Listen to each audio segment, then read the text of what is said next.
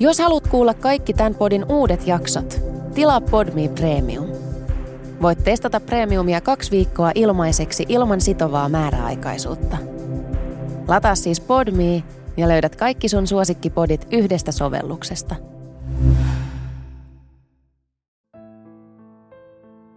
Kuuntelet Murhan anatomia-podcastia, joka käsittelee ulkomaisia henkirikoksia. Ensimmäisen eli kuluvan kauden teemana ovat sarjamurhaajat.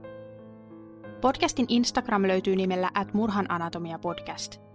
Sieltä löytyy kuvitusta tapauksiin liittyen, ja lisäksi joka viikko on käsittelyssä yksi true crimeen liittyvä käsite tai ilmiö. Podcastia voi kuunnella Acastista, iTunesista, Spotifysta ja Suplasta.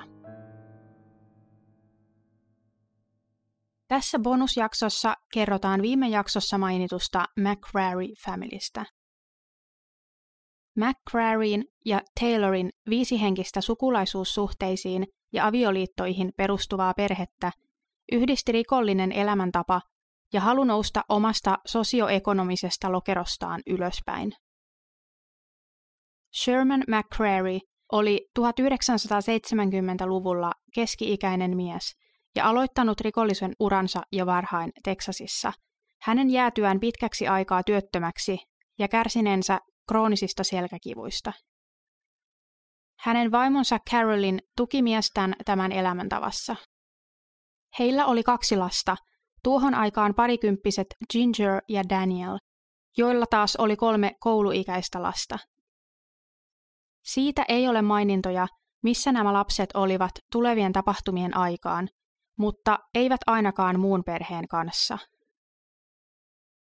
Gingerin aviomies Raymond Taylor lyöttäytyi yhteen Shermanin kanssa ja he tekivät useita aseellisia ryöstöjä, joista saivat vankilatuomiot. Kumpikin oli ollut vankilassa ennenkin pienemmistä rikoksista.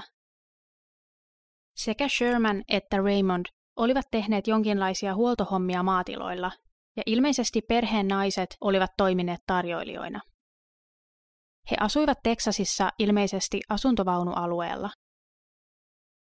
Elokuussa 1971 miesten aseellisista ryöstöistä saama vankilatuomio päättyi, ja he pääsivät vapauteen ja perheidensä luo. Heidän halunsa vaurastua rikollisin keinoin oli kaikkea muuta kuin lieventynyt heidän vankeutensa aikana. Alkoi rikospyrähdys, johon osallistuisi koko viisihenkinen perhe ja joka jatkuisi koko Yhdysvaltojen halki.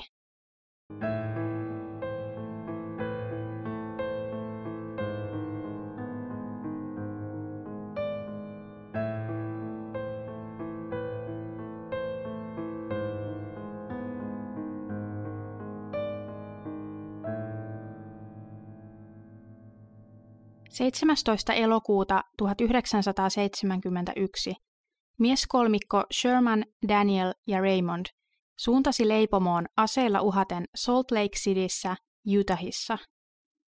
He keräsivät rahat eli 200 dollaria kassasta ja kidnappasivat 17-vuotiaan Sherry Martinin. Perheellä oli käytössään auto, jolla he ajoivat Utahista Nevadaan – joka on Utahin läntinen rajanaapuriosavaltio.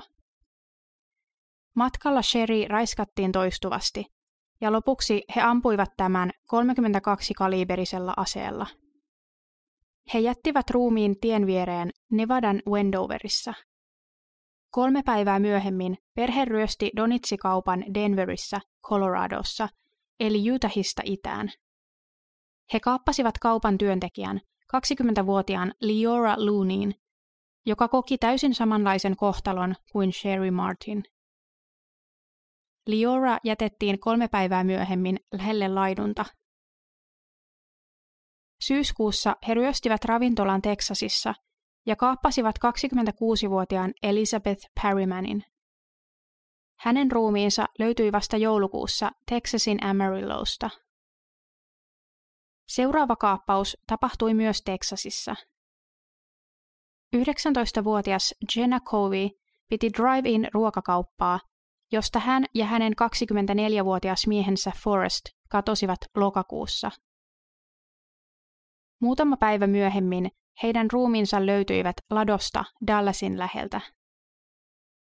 Tällä kertaa murhissa oli käytetty myös toista 22 kaliberista asetta. Tässä vaiheessa poliisit olivat jo yhdistäneet edelliset murhat saman aseen tekemiksi ja etsivät yhtä tekijää. Samassa kuussa kaapattiin 16-vuotias Susan Shaw Donitsikaupasta Teksasissa. Hänen ruumiinsa löytyi ajelehtimasta Dallasin läheisestä järvestä. Samat kaksi asetta olivat hänen murhansa takana. Marraskuun loppupuolella perhe oli ajanut Floridaan ja kaapannut ja murhannut Bobby Turnerin ja Patricia Marin. Bobin 16-vuotias tytär oli kadonnut samaan aikaan, mutta hänen jo hajonnut ruumiinsa löytyi vasta yli puoli vuotta myöhemmin. Samaan aikaan kaappausten ja murhien lisäksi perhe teki jatkuvasti pienempiä varkauksia ja ryöstöjä, joista saadut summat olivat melko pieniä verrattuna siihen kaaukseen ja tuhoon, jota he saivat teoillaan aikaan. Yhdessä pienistä summista perhe sai kuitenkin loppujen lopuksi tuntuvasti rahaa, eli kaikkiaan 46 000 dollaria, joka nykyaikana vastaa 260 000 Amerikan dollaria. Helmikuussa 1972 löytyi Cynthia Glassin ruumis Woodlandista, Washingtonin ja Oregonin osavaltioiden rajalta. Häntä oli ammuttu samalla 22-kaliberisella aseella. Puolivälissä matkaa Floridasta Washingtoniin sijaitsee Kansas City, josta löytynyttä 69-vuotiaan huoltomiehen ruumista epäillään myös perheen aikaansaamaksi. Kesäkuussa 1972 McCrarin ja Taylorin perhe yritti ryöstää supermarkettia Santa Barbarassa, Kaliforniassa. Perheen yllätykseksi poliisit saapuivat heidän huomaamattaan paikalle.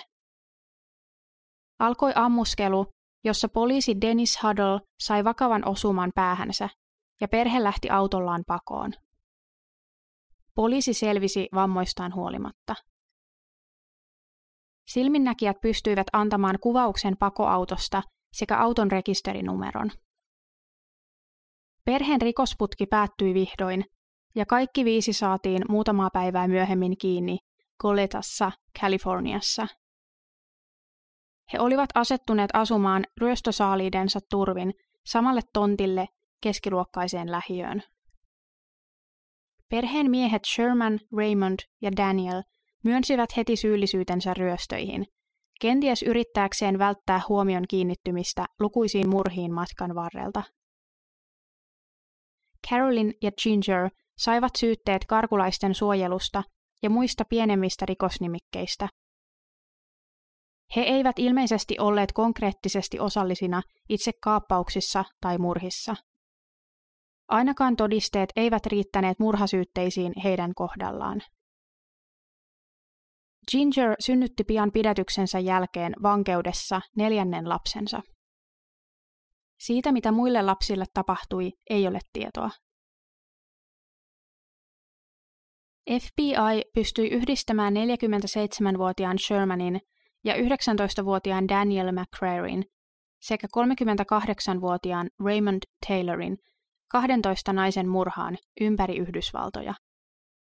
He uskoivat, että uhreja saattoi olla tuplasti enemmän, mutta varmaa linkkiä selvittämättömiin murhiin elokuun 1971 ja helmikuun 1972 välillä ei löytynyt.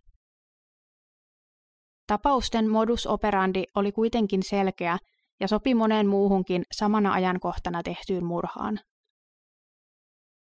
Sherman, Daniel ja Raymond saivat murhatuomiot, osan eri osavaltioissa. Vuoden 1972 loppuun mennessä kaikki viisi perheenjäsentä olivat saaneet eripituiset tuomiot viidestä vuodesta elinkautiseen. Sherman teki itsemurhan sellissään lokakuussa 1988. Hänellä olisi ollut mahdollisuus päästä ehdonalaiseen vuonna 1997.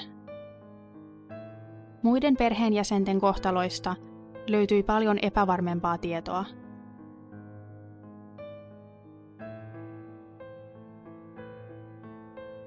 Tämän minijakson lisäksi tällä viikolla ilmestyy normaalin tapaan tämän kauden 13 jakso, jossa käsitellään taas uutta ulkomaista sarjamurhaajaa.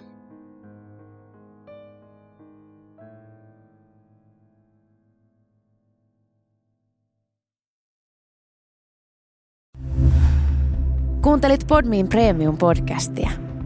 Haluatko löytää lisää samankaltaisia podeja tai vaikka ihan uusia tuttavuuksia?